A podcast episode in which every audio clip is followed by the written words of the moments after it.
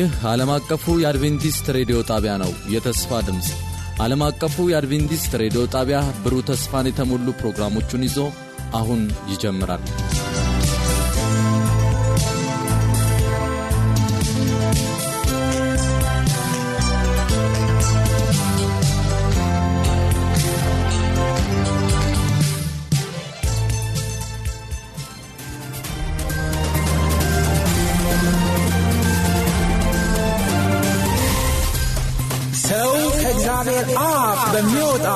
ቃል ሁሉ እንጂ በእንጀራ ብቻ አይኖርም ተብሎ ተጽፏል።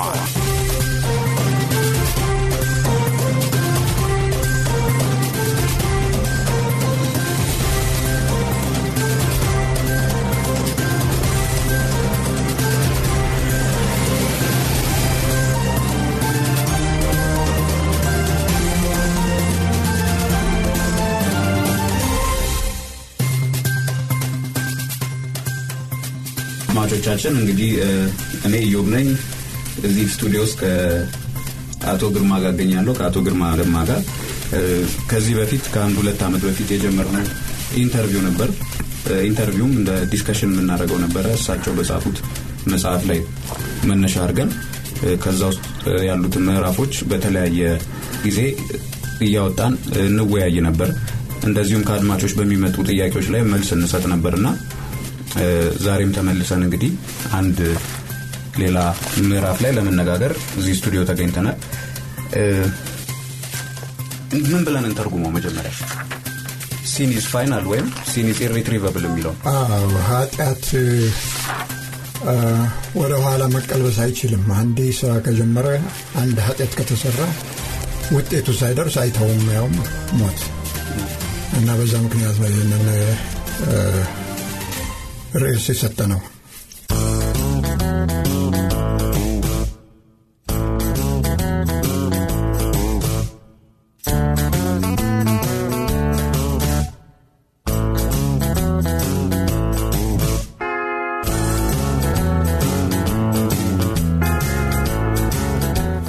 ልክ እንደ በሽታ መድኃኒት ወስደን ምን ብለን ወደ ነበርንበት የምንመለስበት ጉዳይ አይደለም። አንዴ ከሆነ መጨረሻ ነው። በዛ ላይ ደግሞ እንግዲህ ኃጢአት የተፈጠረ ነገር ሳይሆን የሁናቴ መግለጫ ነው። ኃጢአት የሚባል የሚነካ የሚታይ ነገር የለም። የአእምሮም ሁናቴ ነው ማለት በእንግሊዝኛ እንግዲህ መግባት አንዳንድ ጊዜ ያስፈልገን አቲቲዩድ መልካም የሚባለው የማይጎዳ ነው። ክፉ የሚባለው ሕይወት የሚያጠፋ አካል የሚያጎድል ሰውን የሚያጎሳቆል ነገር ሁሉ ኃጢአት ነው ይባላል። በዛ ነው ማየት ያለብን እና የብዙ ሰዎች አስተያየት እግዚአብሔር የከለከለው ነገር አድርገው የሚያዩት። እግዚአብሔር ኃጢአትን አልከለከለም፣ አስጠነቀቀን። ኃጢአት የሚባል ነገር ሕይወት የሚያጠፋለ እንጂ ምርጫንም አብሮ ሰጥቷል። ምርጫ ምርጫ አለ። በይህ ምርጫ መጨረሻ ላይ በዮሐንስ 22 17 ላይ የወደደ ይላል የሕይወትን ውሃ በነፃ ይውሰድ። ሰው ይሄ ምርጫ የሚባለው ነገር ነፃ ነው። እግዚአብሔር አይጎተጉተንም። ክፉ ስንሰራ ለማጥፋት አይቸኩልም። ምክንያቱም ለኃጢአት መድኃኒት አድርጎ ያዘጋጅቷል እና በዛ መሰረት ኃጢአትን እንደ መርዝ እንትን ማለት አለብን፣ ማራቅ አለብን ከኛ እንጂ ፍርሃት ውስጥ መግባት የለብንም። ኃጢአት በመስራታችንም ቅጣት የለም፣ ውጤት ግን አለ። ውጤት ግን አለ። ውጤት ግን አለ። ስለ እሱ ላወራ ነበር። አሁን እዚህ የመጀመሪያው መስመር ላይ ምን ይላል? እንስሳትና ተፈጥሮ ራሱ በኃጢአት ማኒፕሌትድ ነው ይላል። ወይም ምንድን ነው ተነክቷል፣ ተነክቷል፣ ተበክሏልም ወይም ወደ ጥፋት። ምክንያቱም መጀመሪያ እግዚአብሔር ሲፈጥር ሁሉን ነገር በየቀኑ መልካም ሆነ መልካም ሆነ መልካም ሆነና በስድስተኛው ቀን የሰራውን ሁሉ አየና እጅግ መልካም ሆነ። የዛን ጊዜ እንስሶች መበነካከስ፣ መበላለት የለም፣ ሞትም የለም። እንኳን እንስሶች ቅጠል እንኳን አይጠወልግም፣ አይቆረጥም ነበር። ሞት የሚባለው ክፋት ብለን የምናስበው ነገር እንዳለ አይኖርም ነበር። ከዚህ ከኃጢአት ባህሪ በኋላ የመጣ ነው። በኋላም የመጣው እግዚአብሔር ለቅጣት አይደለም ያን ያመጣው የኃጢአት ውጤት ሁሉ ነገር መበላሸት ጀምራል። ብልሽት በአንድ ጊዜ የሚሆን ነገር ሳይሆን እየጨመረ የሚሄድና በመጨረሻ ላይ ሞት፣ ጥፋት፣ መሰበር፣ መጥፋትን የሚያመጣ ነው። ለዚህ አሁን የኃጢአት ራሱ የጥፋት ኃይሉ ራሱ እየጨመረ ነው የሚሄደው ማለት ነው ከጊዜ ወደ ጊዜ። አዳም ኃጢአት ከሰራበት አሁን እኛ እስካለንበት ጊዜ የኃጢአት የማጥፋት ኃይል ራሱ እየጨመረ ነው ማለት ነው። ይሄ consequence ወይም ምንድን ነው ውጤት የምንለው ነገር። ውጤት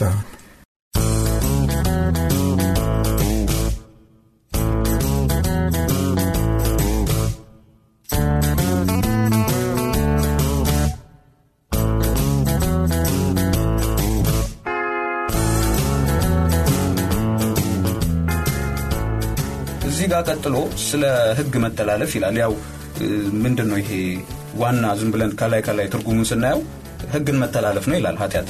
ግን deeper ሲገባ ወደ ውስጥ ሲገባ lawlessness ይላል። ህግ የለሽነት። አዎ ያለ ህግ የመኖር ፍላጎት። ህግ ከሌለ ኃይለኛ ደካማውን ያጠፋል።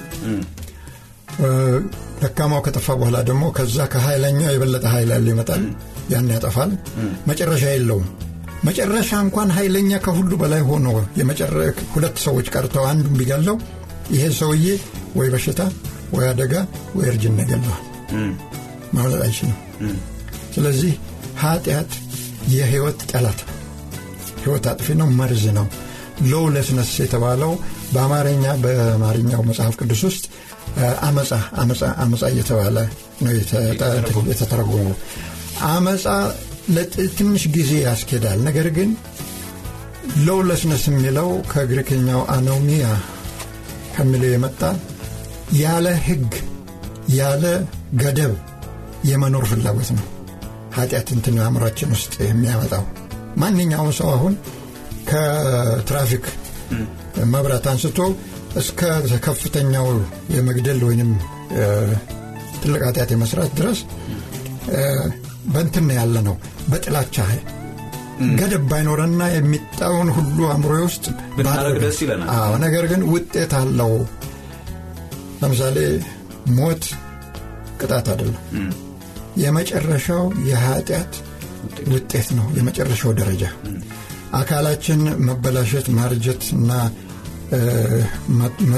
ማለት ወደ ሞት መንገድ ላይ መሄድ ሲያቅተው እንሞታለን እንደ መኪና ብንቆጥረው ድሮ ሶማሌ ተራ የሚባል ነበር። አንድ መኪና ተጠግኖ ተጠግኖ ተጠግኖ የማያዋጣ ሲሆን ወደ ሶማሌ ተራ ሄድና እዛ ይገነጠጣል የእኛ ሶማሌ ተራ መቃብር ነው። እንደዚህ ነው እንትኑ።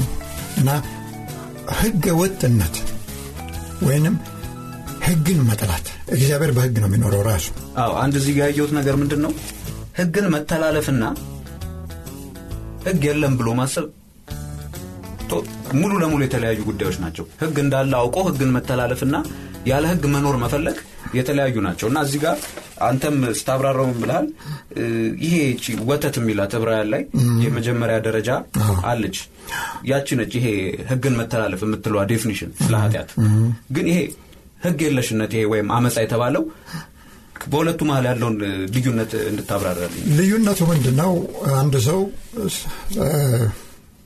በአንዳንድ ጎሳ መካከል እኛም ሀገር አሁን ቀርቷል እንጂ ድሮ ከብት መንዳት የሌላውን ሰው እንደ ጀብዱ ነው የሚቆጠረው።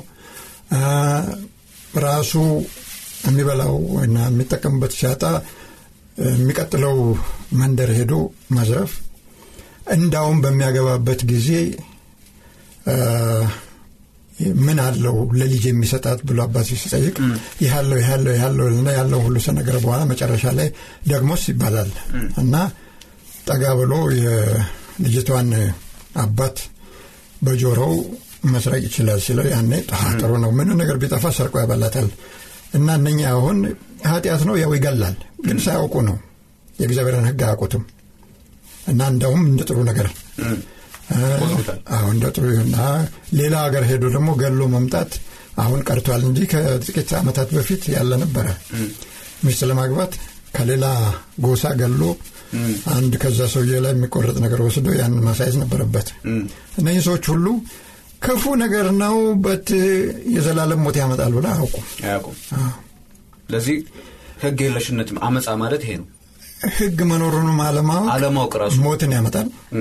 አውቆ ማድረግም ሞትን ያመጣል። እንግዲህ ልዩነቱ ህግን ብናውቀው ሞት እንደሚያመጣ ለህግ አፍራሽነት የተሰጠውን መድኃኒት ኢየሱስ ክርስቶስን መቀበል እንችላለን እና ከሞት ማምለጥ እንችላለን። እነዚህ ሰዎች ግን በመጨረሻ እንደ እንስሳ ሞተው ነው የሚቀሩት።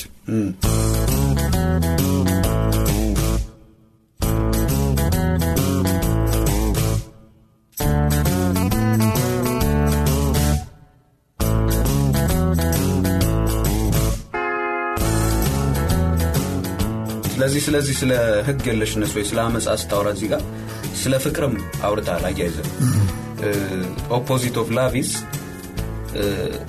in principle selfishness ብለሃል ስለ lawlessness ስታወራ ነው ያልከው እና የፍቅር ተቃራኒ ራስ ወዳድነት ነው ይላል። እና የእግዚአብሔርን ቃል በ meditative state ወይም በምንድን ነው? ከመንፈስ ቅዱስ ጋር በጸሎት መንፈስ እንበለውና ማጥናት ያስፈልጋል። ይህን ለመረዳት ብለሃልና እዚህ ጋር ምን ለማለት ነው እኛ በተፈጥሮ ያገኘነው የፍቅር ተቃራኒው ጥላቻ ነው። እግዚአብሔር ግን እንደዛ አይደለም። ያው ራስ ወዳድነት ነው መነሻዊ ኃጢአት። በእግዚአብሔር መንግሥት ወደፊትም መጀመሪያም ደግሞ አዳምን እንደፈጠራቸው ኃጢአት ከመስራታቸው በፊት እኔ እኔ ለእኔ የእኔ የሚባል ነገር አልነበረም። አንዱ ለሌላው ነበር የሚያስበው። ልክ ኃጢአት ሲሰሩ ሚስትየዋ ይቺ ከእኔ ጋር ትሆን ዘንድ የሰጠኝ ሴትዮ እሷ ሰጠችኝ፣ አጋለጣት። እሷ ደግሞ ይቺ እባቧ አንተ የፈጠርካት እሷ አታለለችም እና አሁን ራስን ለማዳን መጣ። ራስ ወዳድነት ኢየሱስ ግን ራሱን አሳልፎ በመስጠት ምንነቱን አሳየን። የፍቅር ምንነት ክፉ ነገር ለመስራት ብቻ አይደለም፣ መልካሙንም ለሌላ መስራት እንደውም ለአንተ አታስብ እንጂ ለአንተ ሌላውን ያስባል። ideally እግዚአብሔር ያዘጋጀው መጀመሪያ እንደሱ ነበር። ወደፊትም እንደዛ ነው የሚሆነው። ለዚህ ሙሉ ለሙሉ እነዚህ concept ኦች ተቃራኒ ናቸው። ህግ የለሽነትና ራስ ወዳድነት በአንድ በኩል፣ ፍቅር በአንድ በኩል፣ ሁለቱንም በአንድ ቦታ ልናደርግ አንችልም። ሰዎችን ወዳለው እያለን ራስ ወዳድ ልንሆን አንችልም። ግን ምንድን ነው የሚያድነን? ይሄን እኛ ራስ ወዳድነት ኃጢአት መሆኑን ስናውቅና ስንረዳና እርግጠኛ ስንሆን የኢየሱስ ቅድስና ለእኛ ይቆጠራል። በኢየሱስ ስናምን መጀመሪያ የኃጢአት ስርየት ይሆነናል። አንደኛ ቆሮንቶስ ምዕራፍ አንድ ቁጥር 30 ላይ መጀመሪያ ድነት ወይንም ሳልቬሽን ኃጢአታችን ይሰረዛል። ከዛ በኋላ ደግሞ ቅድስና ያስፈልገናል። ምክንያቱም እግዚአብሔር መንግሥት ውስጥ ያለ ቅድስና መኖር አይቻልም። እንዳውም ዕብራውያን 1 29ን ስናይ እግዚአብሔር የሚባላ እሳት ነው ይላል። የሚባላው ኃጢአትንና ኃጢአት ያለበትን አእምሮ ነው እና ለዛ የኢየሱስ ይቆጠርልናል። እኛ ኃጢአት ነው ብለን ተንካልን። ሁለቱ ተደምረው ሳልቬሽን ቅድስና እግዚአብሔርን ፊት ማየት አይቻልም። 12 14 ብርሃን ላይ እንደሱ ይላል። አዎ ምንጻጥቅሳቸውን ጥቅሶች የማናንበት ምክንያት አለን። ያው የራሳችንን ጊዜ በደንብ ለመጠቀም ነው። የሚሰማን ሰው የእነዚህን ጥቅሶች እየሄደ ማንበብ ይችላል። እዚህ ላይ የምንናገረው ነገር ሙሉ ለሙሉ ከመጽሐፍ ቅዱስ ነው። በተቻለ መጠን ተጠንቅቀን ኦፒኒየን ወይም የራሳችንን አስተያየት ለማስወገድ እንሞክራለን። የምንናገረው ነገር እንዳለ ከመጽሐፍ ቅዱስ ነው። ማንም ሰው ጥያቄ ካለው እነዚህን ጥቅሶች አንብቦ ጥያቄ ሊልክልን ይችላል በስቱዲዮ ስልኮች።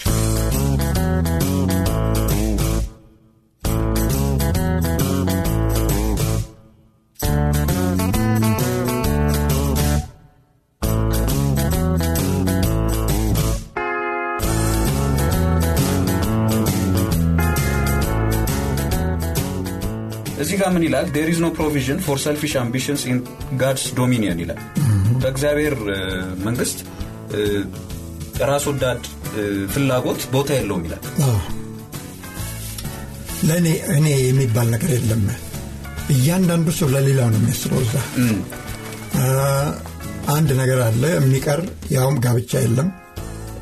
ምክንያቱም ሁላችንም የእግዚአብሔር ልጆች ነን እና ዓለም ልትይዘው የሚችለውን ህዝብ ይድናል። እና በዛ መሰረት ጋብቻ የለም። ራሱ ኢየሱስ እንደ መላእክት ይሆናሉ ነገር ግን እዛ social ስለሆንን ስንፈጠርም social ነን፣ በህብረት ነው። ብቻውን መኖር አይችልም ሰው። ከኃጢአትም ከተሰረዘ ከወደመ በኋላ እንደዚህ social እንትናለ social ስንል እኔ ለራሴ ሁሉን ነገር ከሰውን እያየሁ እንደ ሰው ለመሆን እና በማልችልበት ጊዜ እየቀማው እየሰረቁ አይደለም። ለሌላ ሰው ነው የምሰራው። የምችለውን ነገር አድርጌ ከጨረስኩ በኋላ ይኸውልህ ምክንያቱም እንትን ይላል እዛ ጋር አንድ እንትን የሚሰጥህ ፍንጭ የሚሰጥህ ኢሳያሱስ መሰለኝ። ቤት ሰርተን ሌላ ሰው አይቀማንም ይላል። በፈቃዳችን ነው የምንሰጠው። ሌላ ሰው ለእኛ ይሰራልናል። ይሄ ቀጥታ እንደዚህ ብሎ ተጽፎ አናገኘውም። ግን ፍንጮች አሉ። ፍንጮችን በማየት ድምዳሜ እናደርጋለን ወይም ኮንክሉዥን እናደርጋለን። ለዚህ ራስ ወዳድነት አሁን እዚህ ቲሙን ስናየው ስለ ኃጢአት ነው እያወራን ያለ ነው ግን አሁን ከኃጢአት ተነስተን ስለ ህግ የለሽነት ስለ አመፃ መጥተናል ስለ ራስ ወዳድነት መጥተናል ግን እዚህ ጋር ራስ የጠየቀው ጥያቄ አለ። እንዴት ነው ሰዎች እንዴት ነው የምንኖረው? የምንወዳቸውንስ እንዴት ስለ እነሱ እንዴት care ማድረግ እንችላለን ይላሉ። ብለሃል selfish ካልሆነ በዚህ ምድር ላይ? አሁን እዚህ ምድር ላይ ያለውን ነገር ነው እያወራ አሁን ባለንበት immediate በእኛ ራሱ በሀገራችን አሁን ባለው ሁኔታ ቢዝነስ ውስጥ ብትሄድ በስራ ቦታም እንደዚሁም normal ም office ኦች ላይ ብትሄድ ምንም ብትሄድ selfishness ሊያውም promote ይደረጋል ወይም ይበረታታል። እንዴ! ራስ ወዳድ መሆን ነው አሁን ዘመኑ አይደለ እና እንዴት ነው ይህን የምታስታርቀው? ምክንያቱም እዚህ ጋር ራሱን ጥያቄውን ጠይቀዋል የሰዎች በዚህ በምድር ሳሉ እና እንደዚህ ነው ሀሳባችን። በኋላ ግን ይሄ ይጠፋል። የሚጠፋበትን ምክንያት አዲስ አካል ነው የሚሰራልን አሁን ይዘን የምንኖር አካል ከአዳም ውድቀት ጀምሮ የመጣ ስለሆነ የአዳም ኃጢአት በእኛ ላይ እንትን አይኑረው እንጂ በአዳም ኃጢአት አንጠየቅም አንኮነንም። የራሳችን ኃጢአት ይመጣል። ነገር ግን ይሄ የአዳም ኃጢአት ያመጣው እኔ ለእኔ ካልሰራሁ ሌላ ሰው አያደረግልኝም አሁን የምንናገረው አይዲየሉን ነው። ኢየሱስ የተናገረው ስጡ ይሰጣችኋል። ይሰጣችኋል ሲል ከእኛ ተርፎ ያለውን ብቻ አይደለም። እንዲያው ከእኛ የበለጠ need ያለው እንደሆነ ለእኔ ላደርገው ያልኩትን እሱንም መስጠት አለብን። ይሄ እንግዲህ ideal ኡ ነው። እዚህ ጋር ነው እኔም ጥያቄ ነው። የምናደርገው ሲተርፈን ነው ወይስ ለራሳችን ያልነውን ለራሳችን ያልነውን ነው ጥያቄው። ማንም ለራሱ ያለውን። እግዚአብሔር ግን ልጁን ሲሰጥ ትርፍ ነገር አይደለም የሰጠን። ምክንያቱም ካነጋገሩ ነው የምናየው። ዮሐንስ 3 16 ላይ ዓለምን እንዲሁ ያለ ምክንያት ወዷልና አንድ ልጁን ተብሎ በአማርኛ የተባለው the one and only ማለት መተኪያ የሌለውን እሱን እሱን ነው የሰጠን። ብዙ ጊዜ ሰዎች አሁን ትንሽ divert ማድረግ አለብን ትንሽ ወደ ጎን መሄድ አለብን። ተመልሶ ተነስቶ የለም ወይ ኢየሱስ? ወደ ሰማይ ዓርጎ የለም የት ያለ የሰጠው ይላሉ። ብዙ ጊዜ የሚጠየቅ ጥያቄ ቅርብ የሆነ ከሆነ ከሶስት ቀን በኋላ የሚነሳ ከሆነ ሊያውም ይሄ እንደ እንትን ነው ነው የሚሉት ሊያውም። ይሄ ብዙ ጊዜ ከ atheist ኦች ጋር ስንነጋገር ይሄ ወይም ሃይማኖት institutionalized የሆነ ሃይማኖት ከማይከተሉ ሰዎች ጋር ስንነጋገር ምን ይላሉ? ይሄ ሊያውም trick ነው። ከሶስት ቀን በኋላ እንደምነሳ ካወቅኩ እኔ እሞታለሁ ይላል ሰው እንግዲህ እግዚአብሔርን የምናውቀው በጣም በጣም በጣም ከተገለጸው እንኳን ትንሿን ነው። ያልተገለጸውማ እሱ በኋላ አውቃለሁ ይላል ጳውሎስ። አሁን በከፊል አውቃለሁ በኋላ ግን እኔ ራሴ እንደታወቁ በእግዚአብሔር እንደዛ አውቃለሁ ይላል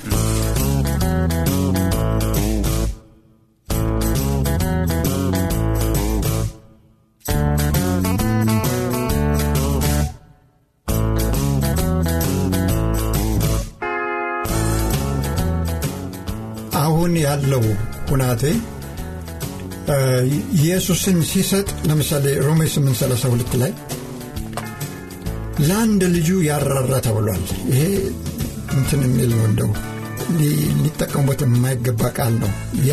መራራት ሌላ ጉዳይ ነው። መሳሳት ነው ያለ ያልሳሳ He who did not spare His own son እንግዲህ በጣም እንትን ቢኖራቸው ነው እኮ ቅርበት ቢኖራቸውን አብና ኢየሱስ እና ለራሱ ሊጠብቀው የሚፈልገውን ልጁን ነው አሳልፎ የሰጠን። እኛም እንደዛ እንድንሆን የተረፈውን አይደለም።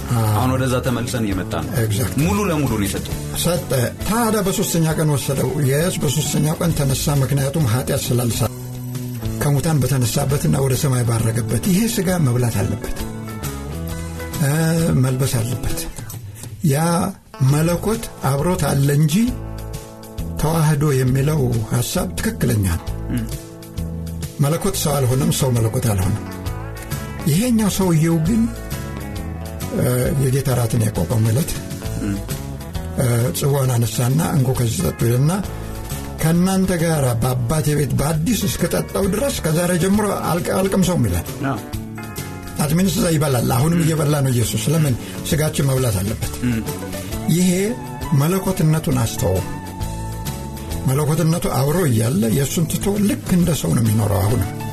መለኮትነቱ የራሱ ነው ዘላለማዊ ነው። ነገር ግን ይሄ አካሉ መብላት አለበት።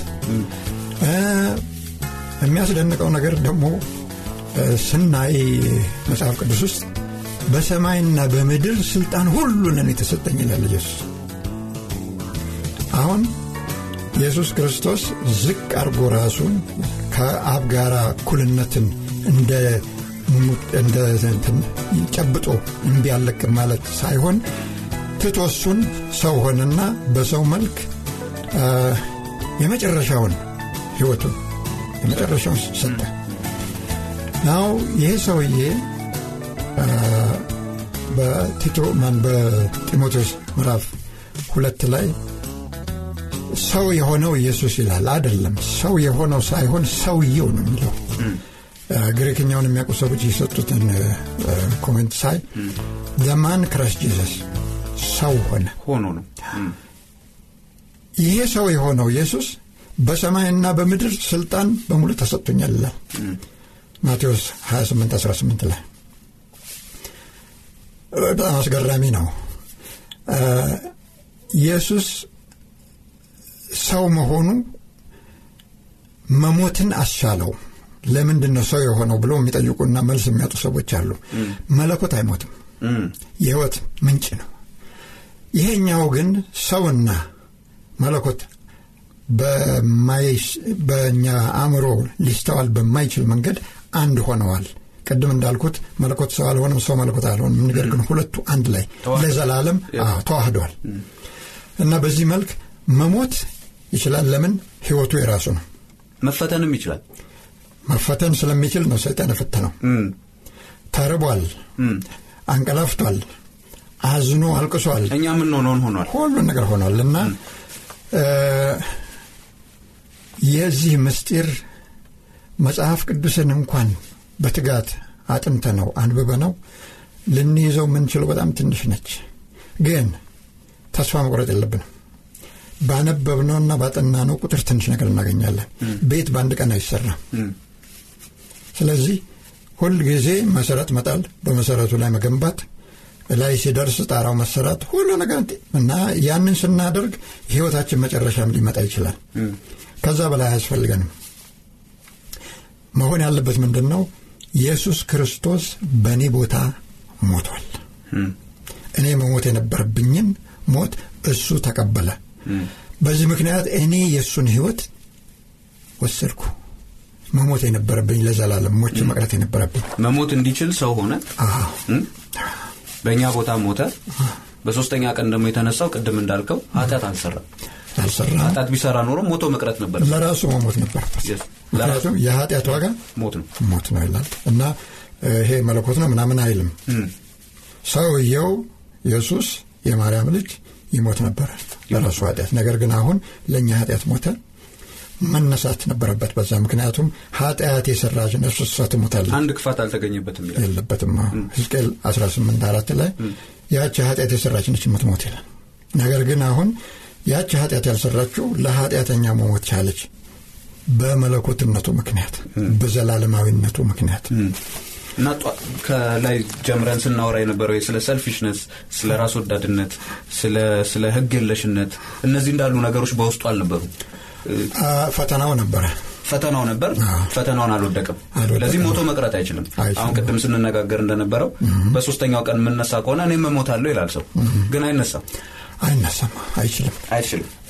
እንዲያውም ይሄ አካል ሞቶ መቅረት አለበት ለዚህ ነው አዲስ አካል የሚፈጠረው አዲስ አካል ይፈጠራል ብዙ ጊዜ ድሮ እኔ በልጅነቴ የብዙ ሽማግሌና አሮጊቶች ጥፍር ቆርጠው ቅበሩልኝ ብለው የቀበርኩት አለ በዛን ቀን እጠየቃለን።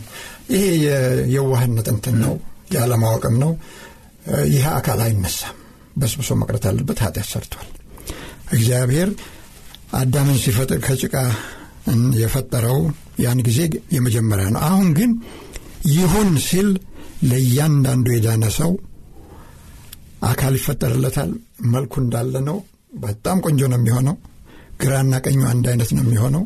ቁመቱ እንዳሁን አንዱ አጭር አንዱ ረጅም አይሆንም። ሁሉም ከፍ ያለ የሚያምር ነው የሚሆነው። ግን በአዲስ አካል የምንነሳው አሁን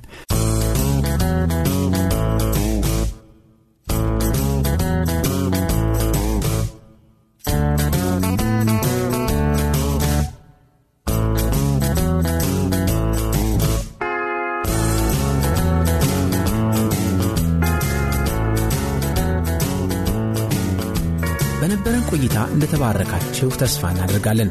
ቀጣዩን ክፍል ሳምንት ይዘን እንደምንቀርብ ቃል እንገባለን። ለሚኖራችሁ ማንኛውም አስተያየት የስልክ መስመራችንን 0115511199 የውስጥ መስመር 242 ወይም 243ን የመልእክት ሳጥን ቁጥራችንን ዓለም አቀፍ አድቬንቲስት ሬዲዮ የፖስታ ሳጥን ቁጥር 145 አዲስ አበባ በማለት ደውሉልን፣ ጻፉልን ስንል ልናስተናግዳችሁ በደስታ በመጠባበቅ ነው። ጌታ ኢየሱስ ይባርካችሁ።